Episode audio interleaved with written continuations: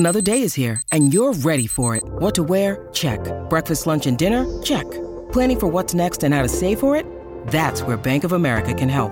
For your financial to-dos, Bank of America has experts ready to help get you closer to your goals.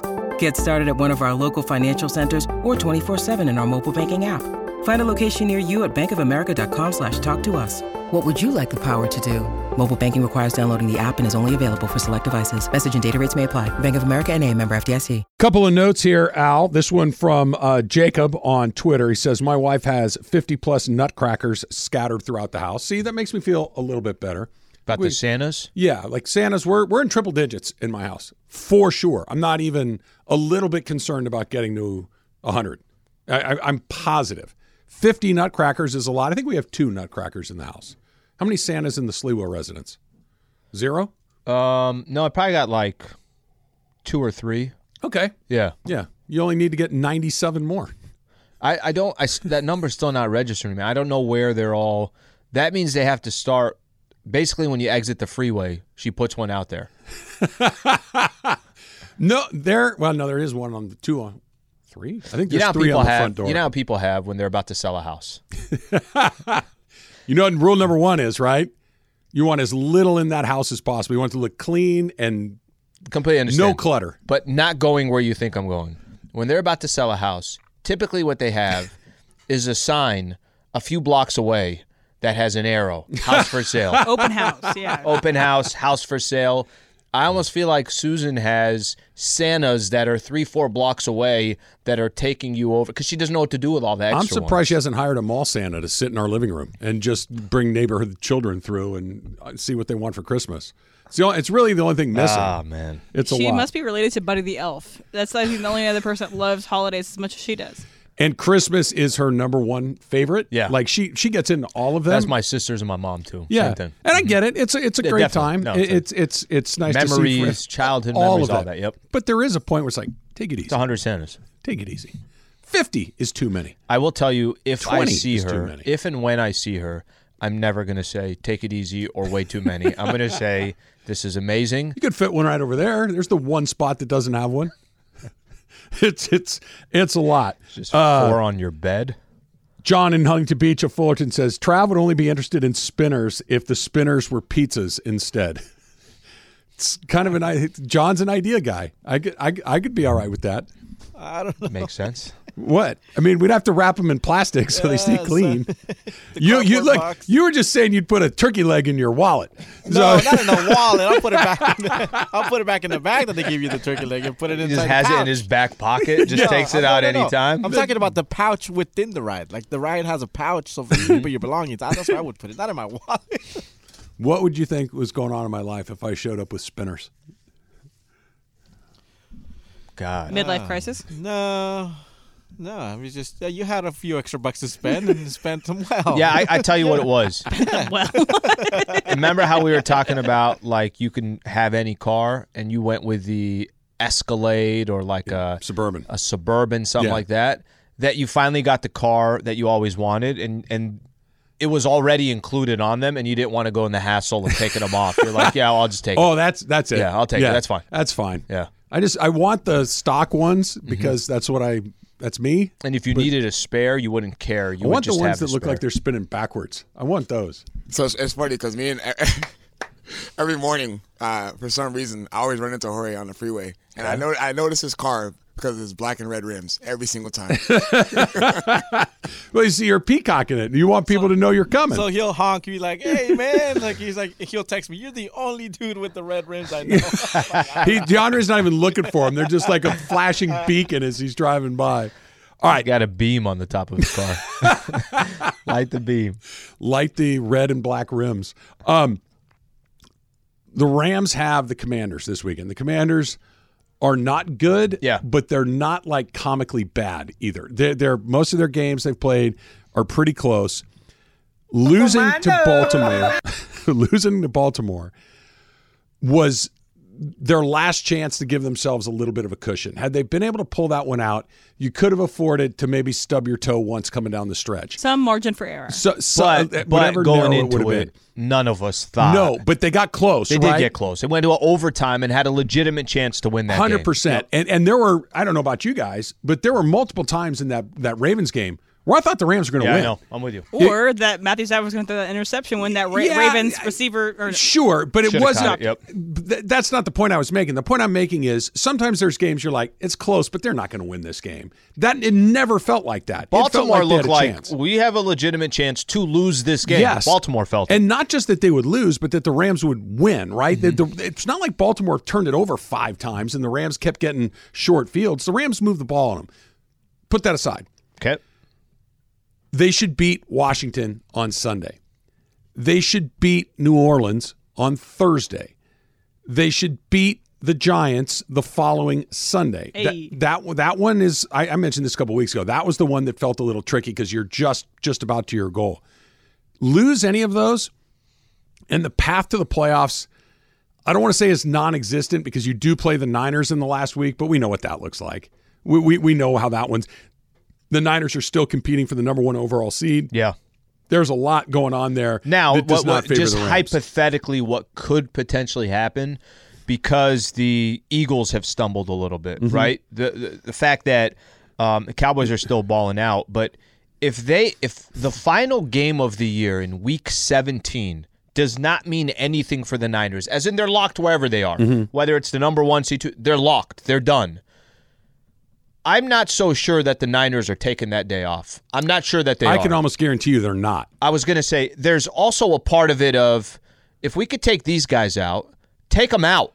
Because if there's one team yes. that has had, and I'm not telling you that the Niners are not incredible and have had incredible amount of success against the Rams, the one time it mattered most, what happened? Right. The Rams won. Right. I'd still put my money on the Niners. Me too. But I don't know if the Niners are – if the Niners have a chance to take them out, I wouldn't be shocked or surprised that the Niners say, we're going to get a bye week anyways. The Niners are almost guaranteed to finish in that second slot at worst. They're either going to be 1 or 2. If they're locked into the 1, maybe a small little window where they say, hey, look – let's get out if McCaffrey's dinged up, if Debo's dinged up, whatever it is. Let's just make sure that there's a little extra time to get those guys right.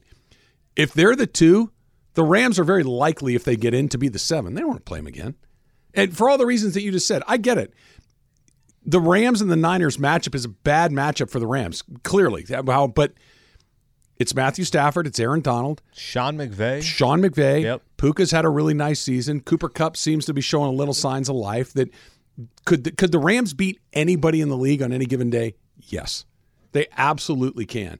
And I think that the Niners know that, and I think if they have a chance to dispatch them when they can, they're not going to wait around and give them a second life. And if you're going to get – if you take them out, you get Minnesota or Green Bay or something. Sure. There's a big difference between that. There's a huge difference. So Matthew Stafford or Nick Mullins, give me a break. But I took you off the point that you were making about these each one of these games being critical. If you lose any of them, mm-hmm. that's a wrap. Mm-hmm. You're not coming back from a – you have to have these. They're basically in a 3-week playoff push with a bye in San Francisco if you can win these 3, right? That it's not a bye. Obviously, there's some things that can happen.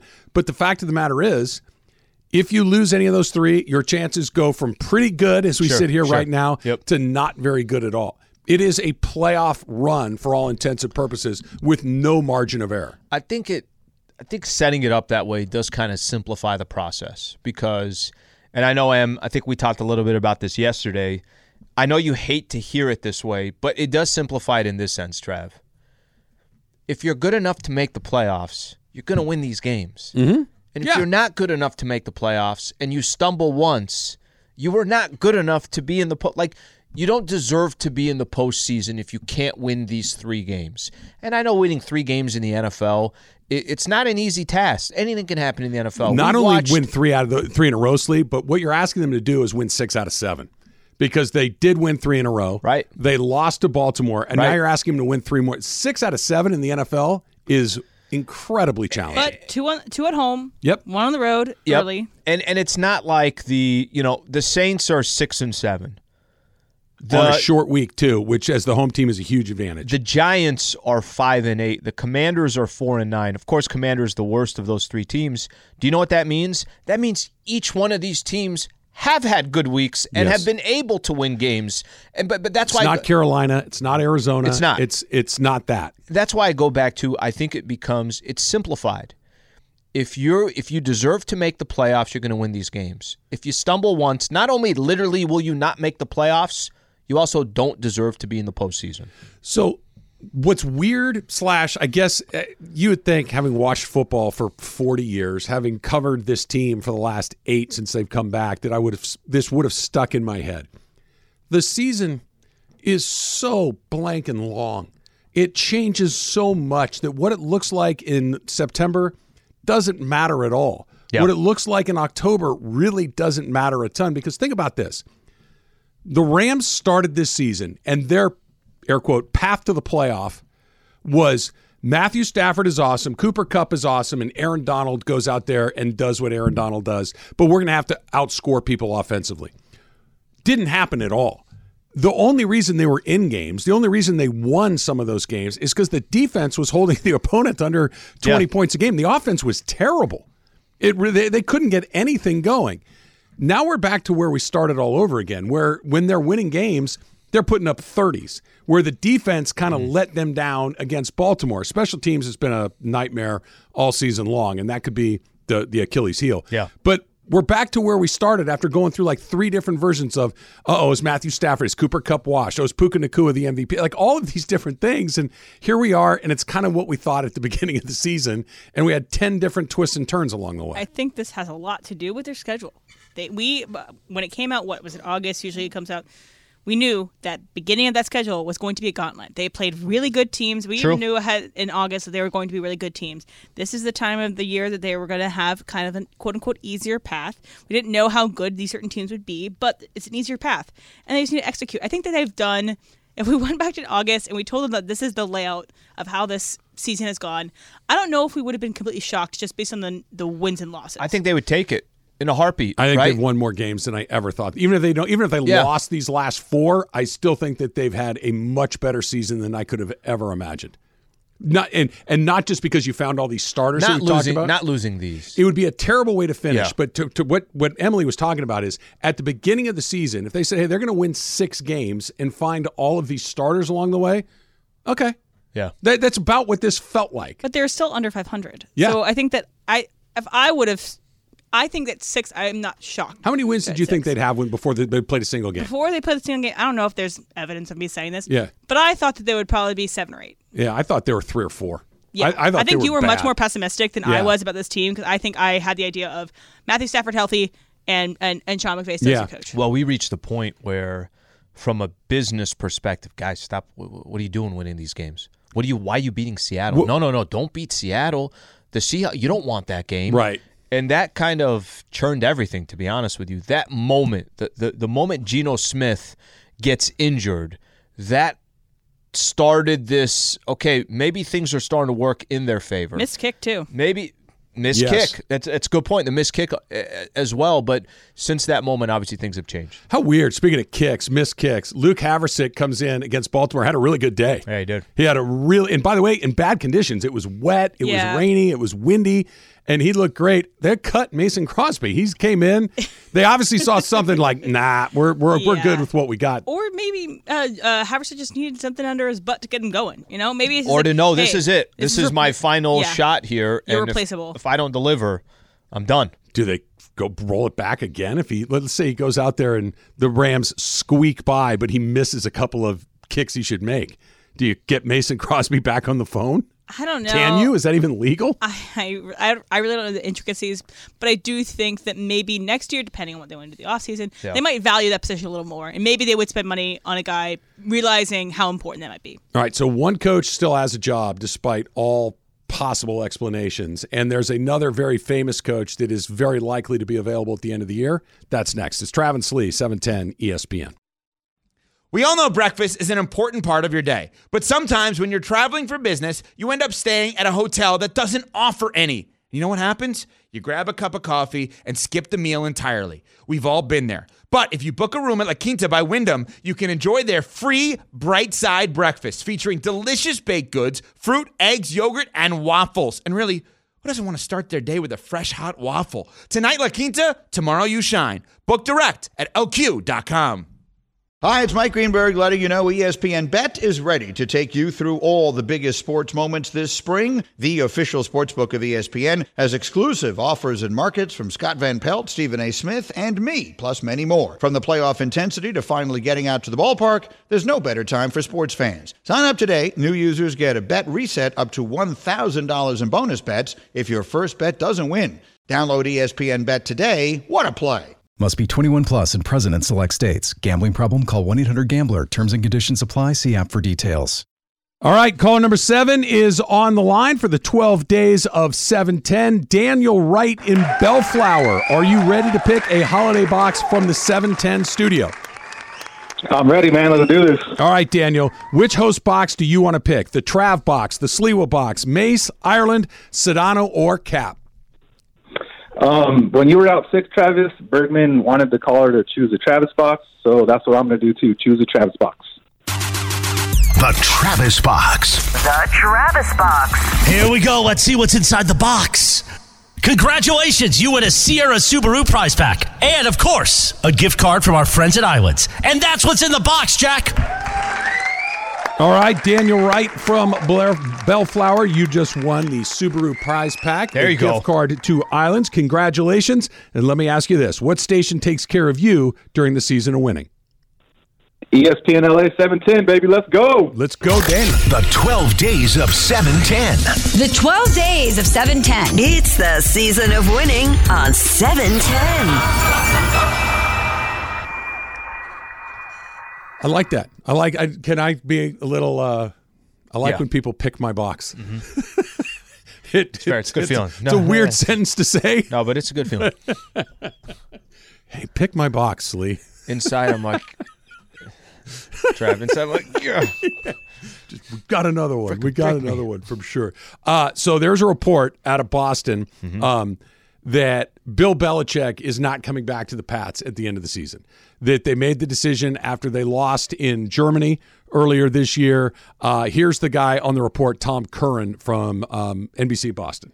When they came out of Germany, conversations I had that week made it very clear that a decision was made and they were going to play out the string. And at the end of the year, there would be a parting of the ways for a variety of reasons. I think, and I wasn't told this specifically, but the main one being, don't fire Bill Belichick during the season. It's just not going to happen. Additionally, though, he's an asset. He's under contract for another year, which we reported after ESPN or NFL media reported there was a long-term extension in place that would keep Bill locked up long-term. It's only through next year. So that would not be an impediment to them changing course. And it had gone too far. The Germany game, the Commanders game, the Saints game. All huge marquee games, and then there was a Chargers game after that. So that makes sense, right? You don't fire Bill Belichick in the middle of the season. The man has won multiple Super Bowls. He's probably going to be the all-time winningest coach in the league by the time it's all said and done. And, you know, he's a grump and maybe something beyond that occasionally, but he's been an unbelievably valuable asset to your organization. He's got 6 championships. 2 decades. Mm-hmm. So you don't can him in the middle of the season. But you probably also do need to move on from him at the end of this. They need to start over. They need a breath of fresh air, everything else. So Belichick, if Tom Curran's report is accurate, it's going to be available at the end of the year. I know that we've been talking about this literally for 3 seasons. I cannot believe that Brandon Staley is still the head coach of the Chargers. It just defies explanation. I don't say this very, he's bad at his job. Mm-hmm. Like he is not NFL caliber as a head coach material. Right? Yep. Coordinator, sure. But he's just done a really lousy job with that team. Do the Chargers finally do the right thing and go get a guy that's got a brand, that's got a vision? Would Bill Belichick want to work for the Spanoses? Does he want to come to the West Coast? Because there's a lot of negatives to the Chargers, but the biggest one is you got a quarterback that you know is a high-level NFL player. Okay, let me ask you this question. I think it's fair to say Belichick moving on from the Patriots sounds like, okay, yeah, maybe it's time. Maybe it's time for – look at their last couple of seasons and the trajectory that they're going. 2021, they make the playoffs. They go 10-7. Mm-hmm. 8-9 last year, 3-10 this year. Does it feel like there's any light at the end of the tunnel? Does None. It feel like it's getting any better? None. He's 71 years old. Does it feel like some of the shine has come off Bill Belichick? Some, yes. I think some of the shine has come off. For sure. Here's the question that you got to ask. And Morris landed on Tom Brady, believe it or not. If there was ever a way to get more shiny, Brady did. Yeah, because and this kind of went both ways. When Tom Brady left the New England Patriots and then went this way, it was, well, which one can you say? Well, Tom Brady was in the playoffs every year. And won a Super Bowl. And won a freaking Super Bowl. And the Bill Belichick piece of it, hey, no, it's the franchise, it's the coach. That's more important than your quarterback. Well, it's gone the other way. I do feel like there has been more shine that's gone to Tom Brady. So the question that I ask you,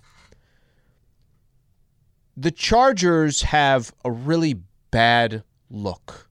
They just have a bad look. You have an ownership that clearly a chance to go get Sean Payton, you don't go get him. You keep a coach, like you were just saying, that it seemed very clear. It's been at least 1 year too late. Okay? Oh yeah, 1 year too late. But Look at what Payton's done in Denver. They were one of the worst teams in football through the first 5 weeks. They might make the playoffs. But you could still sell me on, I'm going to keep him last year because I'm going to give him 2 years of a 4-year deal. I'm going to give him 2 years. But anything past that, now it's like, wait a minute, you have an opportunity to go get a coach that wants to come to L.A., wants to be a part of your franchise, and has won a Super Bowl, and you didn't take advantage of it. That's a debacle in itself. For me, the bigger question is, does Belichick want to go to a franchise where it does not feel like they got their I's dotted and their T's crossed, and he feels like, but I'm the difference. If I go there, whatever issues that they have, and I have a quarterback, I can fix this. Or is there another franchise, another opportunity somewhere else where he'd say, no, give me, I need good ownership. Uh-huh. I need ownership to kind of understand where I'm going, the structure and everything else, and I don't know if I have that answer. So it's really hard to know Belichick because he's done such a masterful job of giving us nothing over the last 20 years. So yeah. I don't know if this is even in the decision tree. You remember when LeBron came to L.A., what was the rap on it? He was coming here to kind of like, I'm going to go make some movies. I got my production company. That's why I'm coming. And we'll be okay. And I'll break the scoring record in a Laker uniform. And maybe we'll do all right. Maybe we won't. But this is a nice place to kind of wrap it all up. Yeah. Turns out everybody's wrong about all of that. Everybody was. But that was the, what if there's something similar going on here with Belichick? Not that he wants to make movies or anything, but you know what? Get to live in a nice place. Yep. I get to coach a really good quarterback. Is the ownership group a bunch of clowns? Yeah, whatever. Well, I could put in my contract how much control I have. Sure, and I'm not going to. I'm not trying to start my career. Everybody, I'm Bill Belichick. I'm gonna do what I want. They're not going to be able to get in my way because I'm coming in. And to your point, we can lay it down legally, but I don't have to play your game. I'm Bill Belichick. I just need to get whatever. How many more wins he needs to break the record? 20 some wins. Can I get that in 3 years? Yeah, I can. Do I have to kill myself to get there? Not with the talent on this team, you don't. Sure. With 7 games a year, you're going to get it. Bill Belichick, at his worst, is 1,000 times more competent than Brandon Staley. Of course. With this talent and Bill Belichick just coaching the team, never mind GM responsibilities because he kind of sucks at that, but just having him put together game plans, just having him put together what needs to get done with that talent, they're going to win 6, 7, 8, 9, 10 games a year just because he wants that record. I think everybody that knows anything about him knows he wants that record. Is there a place he could step in and go win another championship right away? Probably not, right? At least not one that jumps off the page at you. There's Washington. There's Vegas. There's going to be some more vacancies. Chicago, maybe with that number one. But again, that's starting over. That's a rookie quarterback. I got to teach this guy. Yeah, I got to do all these things. This is as close to a really good team as going to come open. You got a veteran, really good quarterback. I'm biased, but it's Los Angeles, a place that I think most people would like to live. Sure. It's a nice place to live. He's going to make the money. It makes the only thing that doesn't make sense to me is whether or not the Spanishes will have the wherewithal to actually do the right thing. That's it. And imagine the coaching duo of Sean McVay and Bill Belichick as our coaches here in Los Angeles. Well, look, this is the one thing that I'm going to go back to. And, you know, I think, unfortunately, if you are a Charger fan, you're not going to give Dean Spanos the benefit of the doubt on this. You're the Chargers. You're already just trying to do anything you can to be relevant in the market. By the way, Shohei just went to the Dodgers. USC has Lincoln Riley. They're going to get in that Big Ten, and there's going to be some real college football with UCLA as well, because Michigan and Ohio State and this. The Lakers are doing whatever they're doing. The Clippers are about to move into a new arena as well. You're fighting for, can we get some scraps of attention? Don't you have to go do this? Belichick would get you attention. At least you'd win the press conference, so to speak, right? That you would have the moment where here comes a guy, I don't think he would do this, but he could put 3 rings on each hand and go, this is what I'm bringing to town. Mm-hmm. And I know what winning football looks like. I know we have the pieces on this roster to be a winning football team. Mm-hmm. Get you fired up. It's Bill Belichick. Now, the attention that you just said, too, how many times they're going to pan over to that sideline and he's wearing a Los Angeles Chargers, whatever it is. There is something that comes to that, too. Then you got to win. After that, then you got to win. If you were the Chargers, would you let him be your GM? Because that's what he was with the Patriots. Would you let Bill Belichick, if that's the deal, if he says, I'm only coming if you let me be both the GM and the head coach, because that's what I'm used to doing. Yeah. You fire Tom Telesco, you fire I could answer your question. What's the Chargers' pull in all this? Like, what's the pull that they have? I don't think you could. If Bill Belichick wants to come to the Chargers and he's asking for, and by the way, it's okay to question him. Look, if we allowed you to do this, can we also just make sure you got the right surrounding pieces around you? Okay, the Chargers say no. Okay, then he just doesn't come. He's got the pull, not the Chargers. I think if it were a team, I don't want to say it's the other 31 teams, but way more than half of the other teams in the league, I would not want Bill Belichick to be my GM. I would say, look, we want you to put this together. We think that we've got a pretty good personnel department, and we're going to continue to work with that. We want you to coach the players that we're going to put together. With the Chargers, why the blank not? What's the downside? He makes it worse? Okay. You're already He actually irrelevant. Would be the one that gets the blame. It's a pretty high draft pick they're going to get this year, too. Yeah. But think about that if Belichick went to the Chargers, you actually can't blame Dean. You can't blame the organization. No, probably not. You're going to blame, what's going on with Belichick? You know how you can blame him? The same way that we've blamed him for 30, 40 years, however long they've been there. Yeah. They're just, the room stinks. It's rotten from the inside. Mm-hmm. That even Bill Belichick couldn't fix it. That's how they get blamed for it. Yeah. It's just it's the Artie Moreno thing. It's not that Shohei was bad. It's not that Trout's bad. It's that all 94 managers you fired weren't all bad. All 97 GMs you fired weren't bad. What's the one piece that's been here through all of it? No, him. Artie Moreno. That's the problem. It's the Spanos thing. They've had Antonio Gates, Philip Rivers, they've had great players along the way, right? So if you give it all to them and it's bad, you just, nobody cares about us anyway. At least we tried it. Yeah. Maybe it's better. Maybe it's really good. There's not a ton of risk if you're the Chargers. If the Rams, for whatever, Sean McVay decides he's doing TV. Mm-hmm. Bill Belichick says, I'd love to have that job. The Rams, he say, yeah, cool. Les Snead's still picking the players. Mm-hmm. We're still going to do like completely different. Different teams completely have different standards. I did hear that Artie Moreno is looking to shop Shohei right now. That supposedly he's ready to trade him. I don't know if you guys talked about this over the last couple of days. Yeah. The position they are in is so unspeakably terrible that I know they got some good young players. They'll find a way to mess that up. Okay. They got nothing. Babe Ruth descended from the heavens and picked them. Mm-hmm. And they won, not won, they went to 0 playoff games. They played in 0 meaningful baseball games in 6 years. Everybody knew they weren't making the playoffs last year. Everybody knew they weren't making the playoffs the year before that. And they kept saying, run it back. And now you've got a compensatory draft pick for the greatest baseball player that anyone in our lifetime has seen or ever will see. Good job, guys. That's Angels. Maybe fire another 6 or 7 managers. Maybe that's the problem. Unreal. Hot and cold coming up next. It's Trav and Slee, 710 ESPN. I did play Prize Picks, Slee. Even of course, though I couldn't talk, you had so much time. I had a lot of time. I got to study the numbers. And this is what's great at Prize Picks, right? It's the most fun I've had playing daily fantasy sports, really, ever. Pick between 2 and 6 players. Mm-hmm. Choose more or less. They're going to give you the stat line. You choose, I think that player's going to have more than that. I think that player's going to have less than that. 2 to 6 players, you can win up to 25 times your money at Prize Picks. All right, this is the other thing, and I know Trav always mentions this. It only takes about 60 seconds to submit your picks. I put my picks in already. I like looking at the games that are coming up. Let's use one of the players that the Lakers have, Victor Wembanyama. More than or less than 21 points versus the Lakers. I'm actually going to go less than. I think the Lakers are going to try to bounce back. They were so awful on defense yesterday. I think we'll get a better product from the Lakers. I go less than with Wemby. Let's take another big-time player in the NBA, Joel Embiid. More than or less than 33.5 points versus the Pistons, who have lost 20 games in a row. I'll go less than. I'll go less than because I think they're going to blow them out. Embiid probably won't have to play in the fourth quarter. Take 60 seconds to submit your picks. Go to prizepicks.com /710.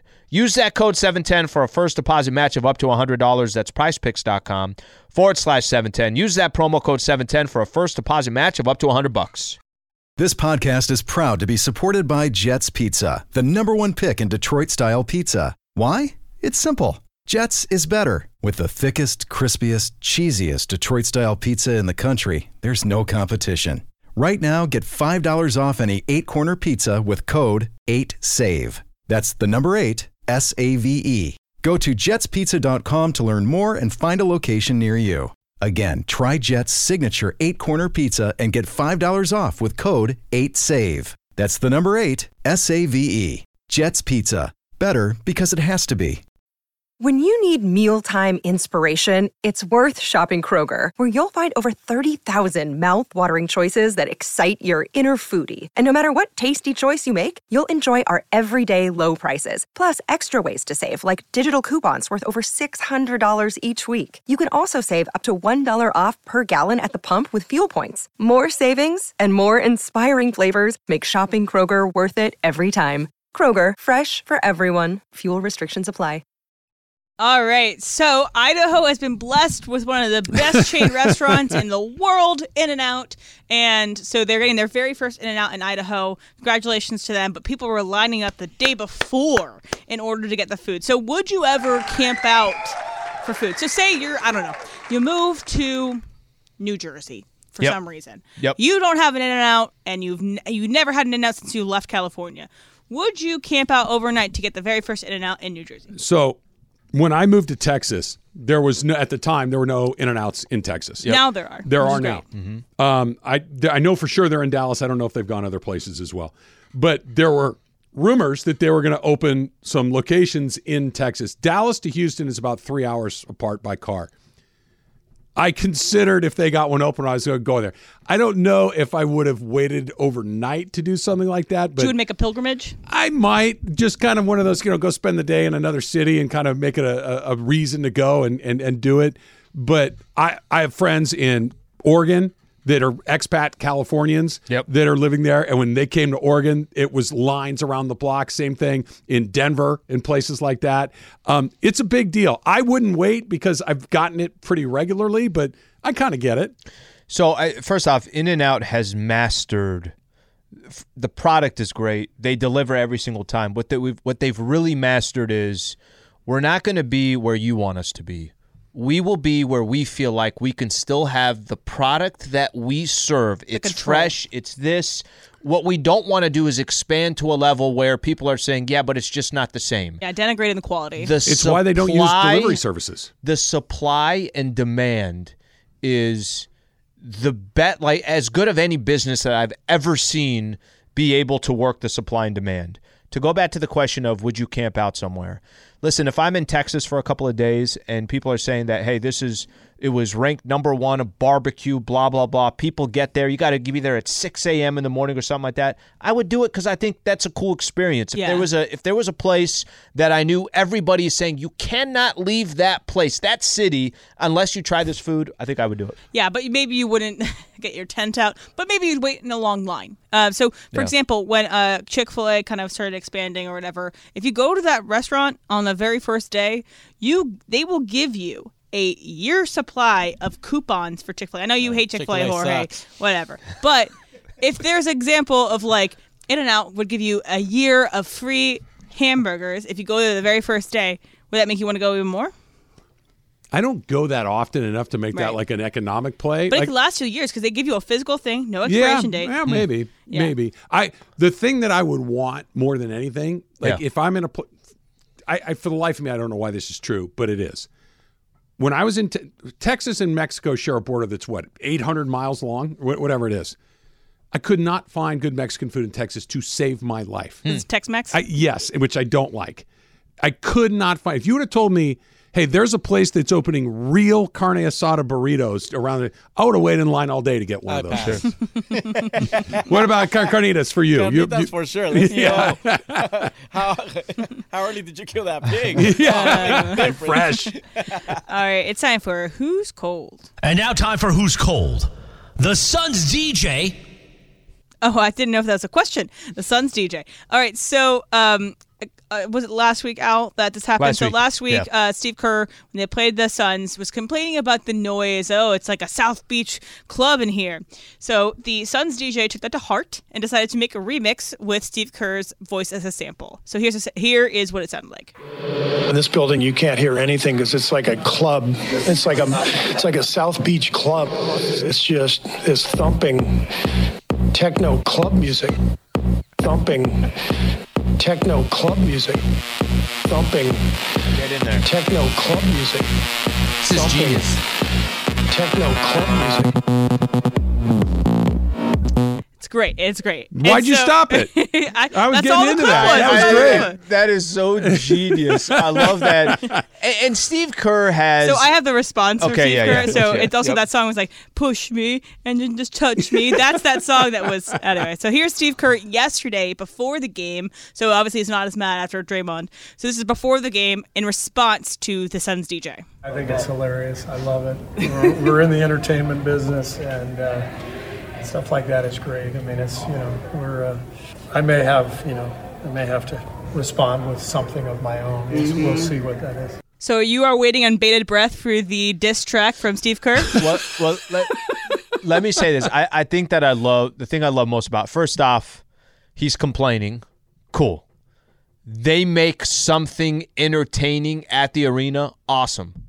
Steve Kerr also wasn't whining about it after. Yeah. Steve Kerr is like, okay. Let me give credit where credit's due. That's a really good idea. A little bit higher. Like, start it a little lower. I'm only right here. I'll get it like this. Once it gets louder, then I get higher, Slee. Yeah, you're raising the roof. We're down here. Yeah. But now, see, as it comes up, I come up. Right? It's like saying you don't like something that's going to make someone do it even more, you know? The reason I like Kerr as much, he's obviously a good coach. His players obviously respond to him really well. Yep. But he gets mad about things. But when he realizes that somebody got him, he rolls with it. Yeah. Like there's those guys that, this place sucks. It's loud. It's like a club. And they do something like that. That's what I'm talking about. Right? No, he realized, okay, that's pretty good. That's pretty good. Yeah, I got to come up with something. Don't come up with something. Just let it sit there. Don't do anything. Just make sure that you don't try to drop a beat of your own. That's not going to be what it is. Who's hot? Who's cold? It's brought to you by NextGen. NextGen, the official AC heat and plumbing company of SoCal sports fans. Call 833-3-NEXTGen or visit nextgenaaronplumbing.com. The Dump's coming up next. It's Trav and Slee, 710 ESPN. Head into your neighborhood. Valvoline Instant Oil Change, home of the 15-minute drive-through oil change. For over 30 years, Valvoline has provided quick and convenient automotive maintenance services for busy people just like you. So before you pack up your car and head out of town to go on your family holiday vacation, go see grandma, go see your brother, your sister, your best friend, head into your neighborhood Valvoline Instant Oil Change and let the expert technicians make sure that your ride is at its absolute best. Over 80 locations, ready to help you get your ride ready for the road in no time. So visit SoCalOilChange.com for locations and game-winning coupons off of your next Valvoline Instant Oil Change. The Ohtani deal is the one that keeps on giving, Slee. Let's start here. Ken Rosenthal just tweeted this just a few minutes ago.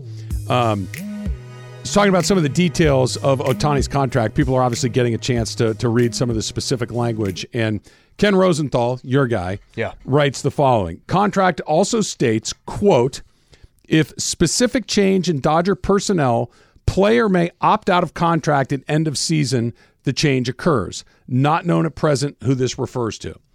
So let's think this through together. So it obviously is a specific person that is put in there by name, right? That if player, executive, owner X is gone, dies, moves on, traded, whatever, I get out of this deal at the end of that particular season. I think we know it is. Who do you think it is? Dodger personnel. I'd have to assume that that's a Dave Roberts thing. Why?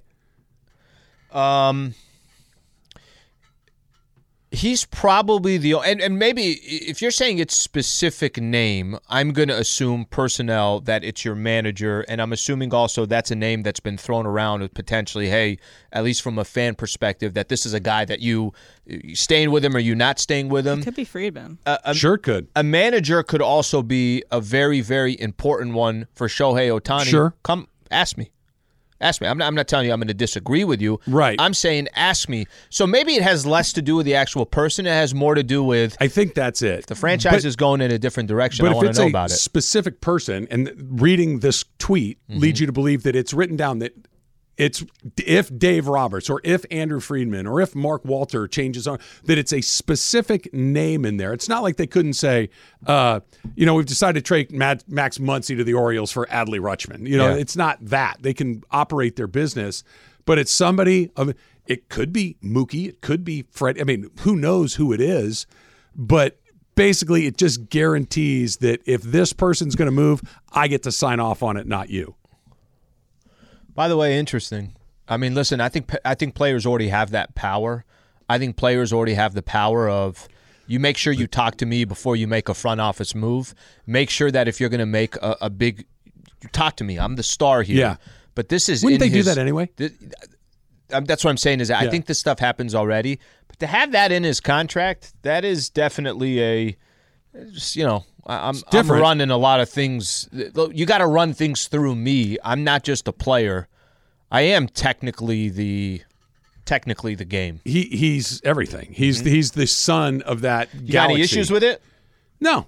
Look, whether it's written down or whether it's just implied, I don't think that this is super unusual. That it's like with LeBron. Yeah. If we're going to make a big... Yeah, but people were making moves without LeBron's consent. Eventually. Mm-hmm. Eventually. I think at the beginning, everybody's going to be very solicitous of Ohtani. I don't think they would fire Darvin Ham. I don't think they would fire Rob Pelinka without going through LeBron first. Mm. Get your hands up, Em. There you go. Feels good. Anytime we get a tweet from Rosenthal, I want that song to go on. I heard Rosenthal. Ken was saying something. They were talking about how he has his own podcast, and he was talking about how some of the errors that came in the reporting for Shohei, and he went back and talked about how he's like, look, my worst error, I still live to this day. I can't stand it. I know that people, and he's talking about Scherzer. I actually admired that a lot when he was like, I technically got duped, right? These agents do get play, or these sometimes these reporters can get played because, they're looking for leverage in this, whatever the case is. Subscribe to the idea that maybe the Toronto leak was a play? Could be. On the Ohtani part? I 1,000% think it was. How could it not be? It absolutely could be. It could be a leak. He's on a plane going to Toronto. Who's giving you that information? They're the most likely source of that information. But it could also be, look, I'm not going to get on a journalism high horse here because, A, I'm not a journalist. I wasn't trained to be one. I don't know all the rules, but I know one of the tenets of this sort of thing, you got to get it from two places, right? That you got to get two independent sources. Ohtani's on a plane to Toronto. Okay, let's say that comes from somebody inside his camp. Really? It's done? Yep, we're on our way there. Okay, somebody else needs to tell you that too. Somebody at the airport. Blue Jays. Airport. Somebody, air traffic control. Somebody the guy loading the bags into the airplane. Somebody say, "Yeah, I saw him got on into the airplane." If one person tells you something, that's but can I play you out? Can I play this one out for you? Ohtani's agent, Nez Balello. Here is the latest of what's going on, and he's only leaking this information to a few people. Mm-hmm. Here's where we are. You're not running with that story? No, running with that story. I'm not. For exactly what happened is the reason you can't. It's a reason Verducci didn't do it. There's a reason Passan didn't do it. There's a reason Rosenthal didn't do it. Maybe on purpose he picked the guy that he thought would. Then that guy should have said, wait, why is no one else here? I know you want to be first. Why do I have it? right? Well, listen, these guys definitely have. It's not out of the ordinary. There's a few guys that have the relationships. But this is the biggest. You can't. I get that. The guy that got it wrong is okay, buddy. He's the okay, buddy for the rest of his career because you missed. Yep. So big. This is when you want to be first, but I don't understand the value in being 10 minutes ahead of the next person. Nobody remembers. Well, can I tell you that here's the risks that you're in. There's a good chance it's going to be very difficult to ever trust you again. And it doesn't have to be necessarily your fault, but you got some information, you thought it was legit. That could end a career. That could change the perception of whoever it is that reported it. So now you got to ask yourself, is it worth the risk? Because the first person, it was the first person to report that Shohei Ohtani was going to be a Los Angeles Dodger. Shohei Ohtani on his Instagram account. And that's the only one that you could look at and say, okay, this is the trusted one. It's Shohei who was saying it. If anybody else reported it, at that point, you're kind of questioning, Is this accurate information or is it not? I think you're right, but had it been Tom Verducci or Jeff Passan or one of those guys, I would have been pretty damn sure it was accurate because those guys don't really miss, and they would never put themselves in a position to miss on that. They just because they know that their business and their reputations are created on getting that one. You're going to be remembered for that rather than being remembered for all the ones you got right. Did you guys see the thing that was going around I saw it on Instagram, I think. I don't know where it originated. It's Twitter, it's Instagram, it's all over. The Wolf of Wall Street sign where they're talking about giving all this money away and selling all these bonds and stocks and everything, but they replace it with all the Shohei details of the contract, and it syncs up. It looks perfect, and it's a tremendous job of kind of dubbing something over. Did you get a chance to see it? I haven't seen it. No. It was lovely. So I've seen it, and I came off of this being like, if I was Leonardo DiCaprio, I would be so mad. It's like you're using my voice to do something that I didn't record. This is what they were fighting for in that SAG-AFTRA. Is it because it was done so well that it wasn't clunky? I think either way, I think it's slippery slope. I think we didn't have to do it. I think it's funny. I think it was. But if Leonardo DiCaprio had recorded that and then they just used his voice and did it over that, I would be okay with it. Leonardo DiCaprio. It's just using his AI without his permission that I really have up against. No, this is the Black Mirror version of events, right? This is because it's harmless. It doesn't hurt anybody, but it could hurt someone in the future. It took me a second watching it. Sedano's sitting down with us right now too, getting ready for a little super crosstalk coming out of debate. George, did you see what we're talking about? The Wolf of Wall Street scene where they dubbed in all the Ohtani details of the contract. Oh, yeah. Did you get a chance to see that? I have not seen that, but I know the movie. It's terrific because it literally looks like DiCaprio's character is saying all these things about Ohtani and all this scene where everybody's going crazy and everything scary. Else. It is. What's scary is that it's so well done. Exactly, that you could, if you had no idea about that movie, you could have think that it was about that. It's because AI could be so good at times that it blurs the line and people could lie. I just get scared. So no. Today's show is completely AI. I have no idea. By the way, the Steve Kerr bit is hilarious. So, it's amazing. That was a great job that you guys pulled that. But the game, I was at the game. It was the day before Thanksgiving. And he was moaning and groaning about it in game. Oh, was he really? Oh, yeah. Yeah. So I'm not surprised he did it post game. So his reaction to it is really great. The only response, right? Yeah. You got to kind of roll with it because if you dug in and said, "No, this is what's wrong with the league," then they got you. But that's him. Yeah. He's great. Of all the coaches I interviewed, personality-wise, he's the best. I'll never forget the year that they had everybody hurt. Remember that everybody was just hurt, and it was just Draymond. They were playing the Lakers, and the rule when I interview coaches on the sideline is if it's 20 points or more, they don't have to do it.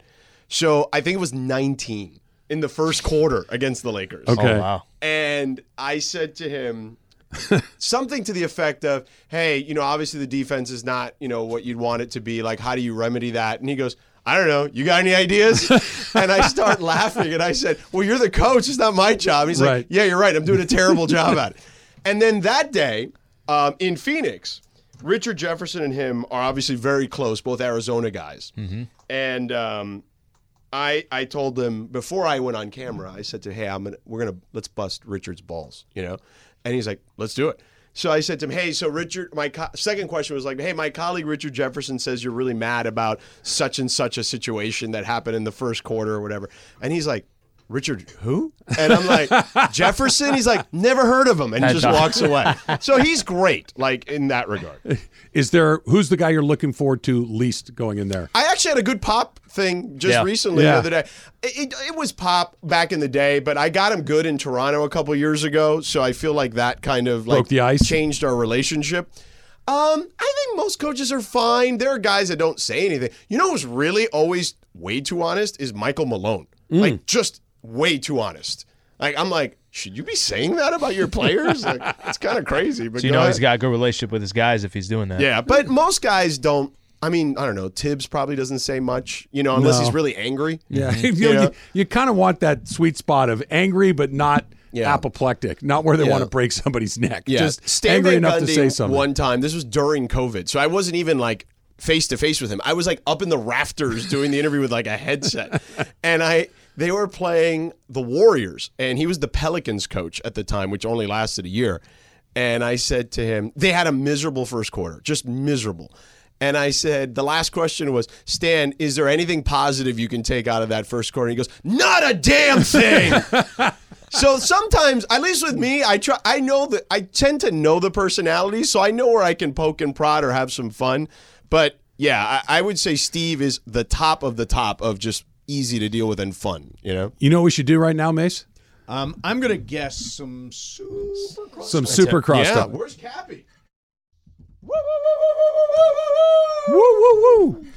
Sedano, you just told me. Oh, yeah, he's 2.5 hours away here. 72 hours without a morsel of food. Just water. Yeah. How are you standing up? What do you eat? You eat like a big slice of pizza? No, on the contrary. You have like soup. Yeah, and I'll tell you something. Bone broth, like soup. Like some, I haven't eaten in an hour. It's been a while. Here's the thing. Travis is on a fast. 72 minutes. Yeah. 72 that works for Travis. No, he's not.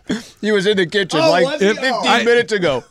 Kate's brought in cookies. I wasn't going to not eat one of those cookies that's sitting there. There is so much food in this place. Yeah. So much food. There's always something to eat. That's freaking impressive. And I think these cough drops have like a calorie a piece, so I've had like 1,000 calories today already. There you go.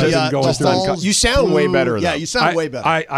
I felt okay most of the time. I had one day that didn't feel great, but I just couldn't talk. Yeah, no, you sounded bad. It was good. I was telling these guys I would not pass any WADA-sanctioned drug testing at this point because I am on enough steroids to choke a horse. Yeah, I believe it. It worked. So, how do they do? You've got, like, swelling of the vocal cords, or what is it? So, this happens to me every once in a while, and I went and saw my doc in the box, right, the urgent care, and I told him, he goes, okay, here, I'll give you the course of steroids, and I didn't really help, so I went back on Monday, and I said, hey, I talk for a living. I kind of got to get this thing under control. He goes, oh, and he went to like the uber hardcore, the really strong stuff. Yeah. And in a day, boom, nice. Back. So I had a nodule on my vocal cords years ago now.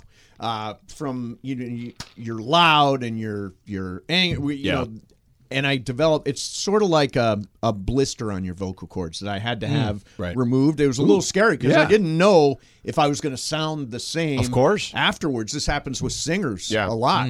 And then I had to go through all this speech therapy to learn how to talk different to avoid some of the things that I was doing. You did like a voice and diction class? Well, you know what it is? It's hard. Okay, so ESPN starts with a hard E sound. Right. Okay. So what the doctor says is put a slight H before every hard vowel. Oh, so interesting. ESPN. You'll hear me do it. A lot of times you'll hear me actually do that when I'm talking. I'll stick an H in front of things because it's easier in your voice. So there's, avoid, use an H. That's ESPN. My ESPN. ESPN. ESPN 710. Did you just forget to go to the store for 3 days, or what's going on? No, I just, traveling all fall for college football, you just don't eat right. Even when you try to eat right, you just can't eat right. Not happening. And then there's airplanes, hotels, and there's press boxes. You know what I'm saying? Like after games, like it's just I probably put on like 5 pounds, and I just didn't feel well. And I was like, and I intermittent fast all the time. Like I can go the longest I'd ever done before. I was telling Slee and Mace yesterday was 44. I never got to the 48. And I was kind of headaches, no nothing. And I was that time I got headaches. This time I didn't because I was, I started to get a little one when I got here yesterday. And the trick is just a little salt in your water and you just hydrate again. Now, is this medically, it holds water in. Is this medically sanctioned? Yeah. Like, are you under the care of a doctor? No, or no. Just anything, read an article? The internet. Anything more than WebMD. Under the care of Google. WebMD. Anything more than 96, you're supposed to consult a doctor. Oh, okay. Okay, so what would you do right now? 3:30, you're done, basically? Yeah, I got to go get a haircut. Mm-hmm. But then after that, you know, I'll probably be home by like 5:30, so it'll be like 74 hours. And then just open a bottle of wine and let her rip. Yeah, I wish. My wife is making a soup with some bone broth, some avocados, some shredded chicken. Ease your way back into it. And that's it. That'll be the first meal. Could you, when you get this far, you said the toughest part was earlier on. Oh, yeah. The first, 24 hours are the tough part. Could you go another 24? I could. Yeah, I could. Right now, I'm not, hungry. I'd be delirious. Well, I actually am more clear. No, really? That's what it is. Yeah. I told him yesterday, I did this once for a week, and it becomes euphoric.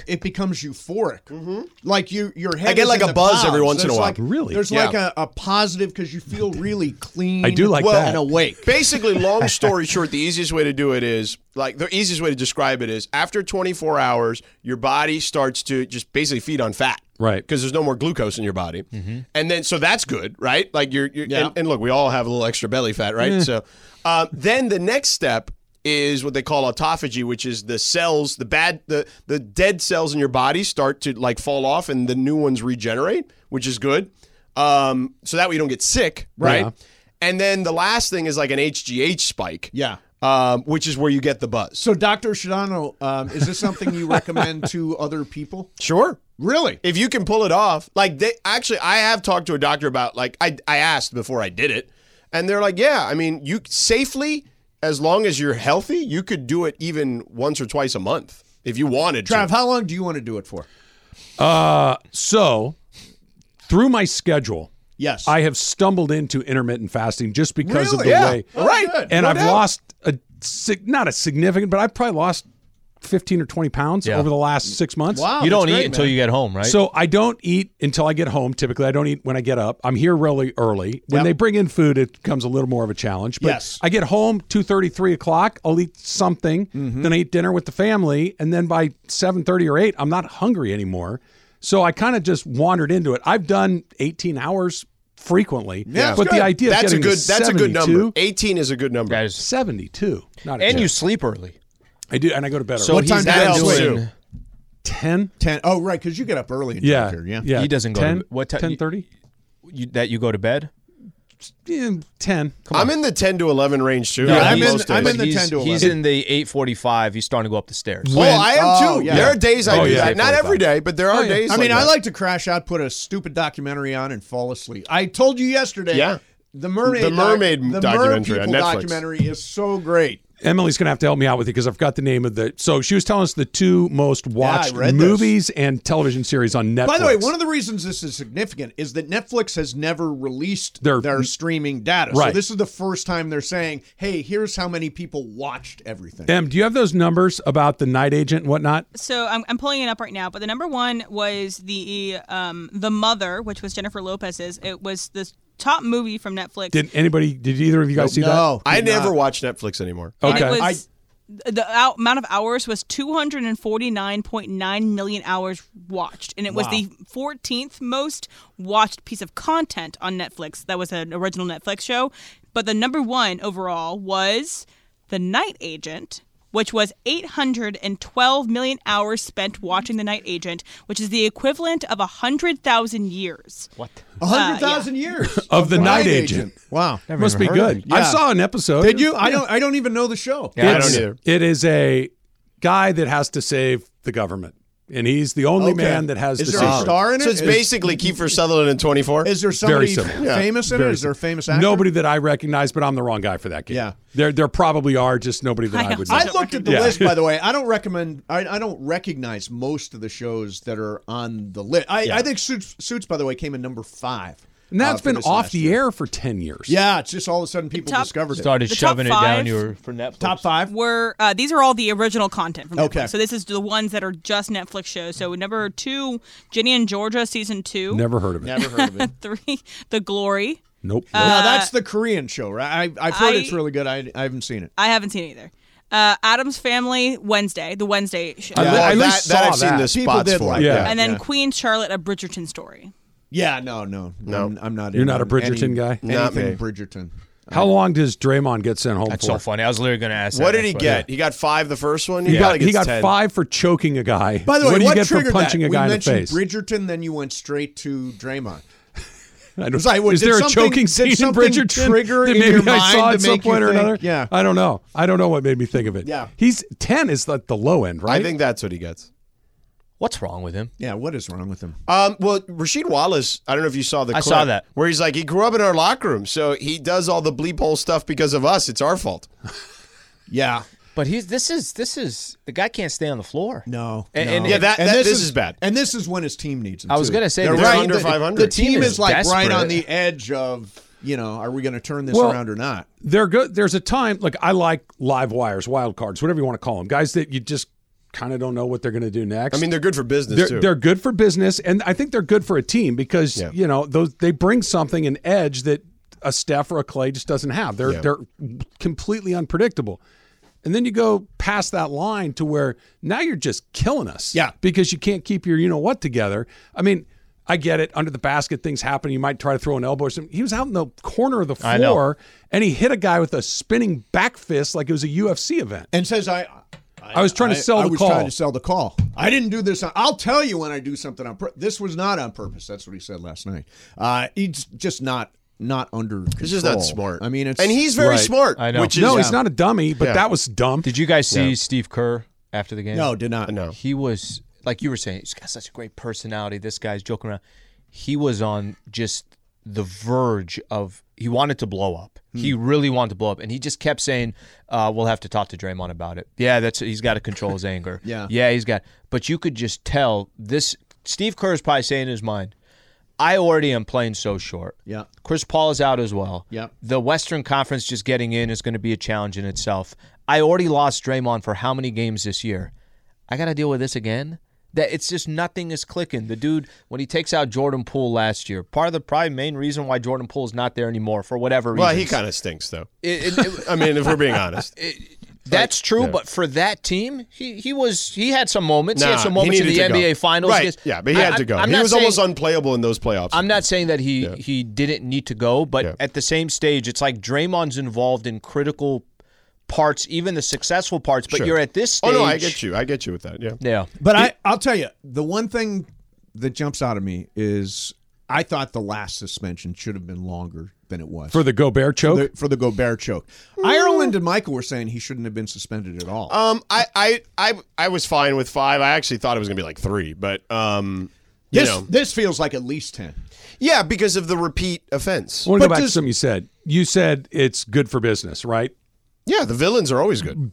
Is this good? No. This is bad for the game. It depends who you ask. Right, that's what I mean, yeah. Because the old school NBA guy who doesn't watch as much anymore because they don't believe that there's enough physicality because they love the 90s. Right. They love this stuff. You know what I mean? So, they're saying, that was a Wednesday back in the 90s, Yeah, the Morant stuff, there's no question. The league doesn't want that. That's a different category. That's bad for the league. I don't know if they have to pretend that it's bad for their business, but I don't know if it is. Wait, so you're saying I think Dennis Rodman kicked a cameraman in the junk. That's what I'm saying. They're going to suspend him. Don't get me wrong. Yeah. But the conversation around, hey, we have a guy in this league who might slug someone in the face at any given time, I don't think that's bad for business. Why do you think people love the NFL? It's the violence. Well, it's violent, and the scarcity, the two things combined. But the rules have changed, and that's not the way the NBA plays anymore. It's still pretty violent. It still happens, but it's not. It's nothing like the NFL. It's not comparable. They collide. They do collide. Those linemen go into car crashes 100 times a game. Yeah, Mace, I lean with you. I think it's bad. I think it's bad for biz. I think when I say bad for biz, is anybody turning off an NBA game because of what Draymond did last night? If anything, he's back. When he's back, people are going to tune in more. Yeah, I think so too. Yeah, but he's going to have to sit out 10 games on top of the 5 games. Very bad for his team. No doubt, but it's not bad for the league. Yeah. Mm-hmm. Adam said we're not going to do this, but it's back on. Benny Benassi. Something is a Ken Rosenthal. That's a good place. Super Crosstalks brought to you by In-N-Out Burger. In-N-Out, that's what a hamburger's all about. That's where you should go. Chris just dump trucked Cappy in a big way. He already dump trucked me a couple of times. Well, you guys are ice skating later, right? We're skating. It's Blades of Glory. I'm going to miss it, unfortunately, but I got to go. What was the name of that move in Blades of Glory where he kept cutting the guy's head off?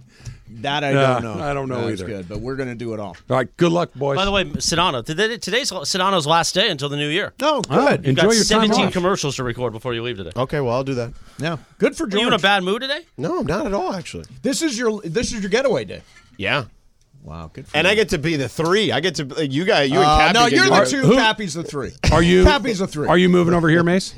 I am. Okay. Well, Cappy can't be in the. I'm going to try to wrangle this next 2.5 hours. Good luck. He wants to repeat the bit for Cappy to hear about that Ireland is the meat shield for Mace. Oh, okay. I didn't even know what that is. Hey, John, we got to get Lindsay off the show.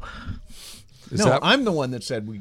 No, but you told John first, and then John said to us. No, that was all me. John's his meat shield. You were the driving force? He's the Decepticon, and he goes to John. I'm a Decepticon, apparently. I've been called that, too. Yeah. You're all right. You want me to dump truck you real quick? Yeah. No, please No, you don't. Already did it once. I don't you guys do that on the Super Combo Power Hour. Yeah. Save it for the ice. It's called the 710 combo plate? That's what I said.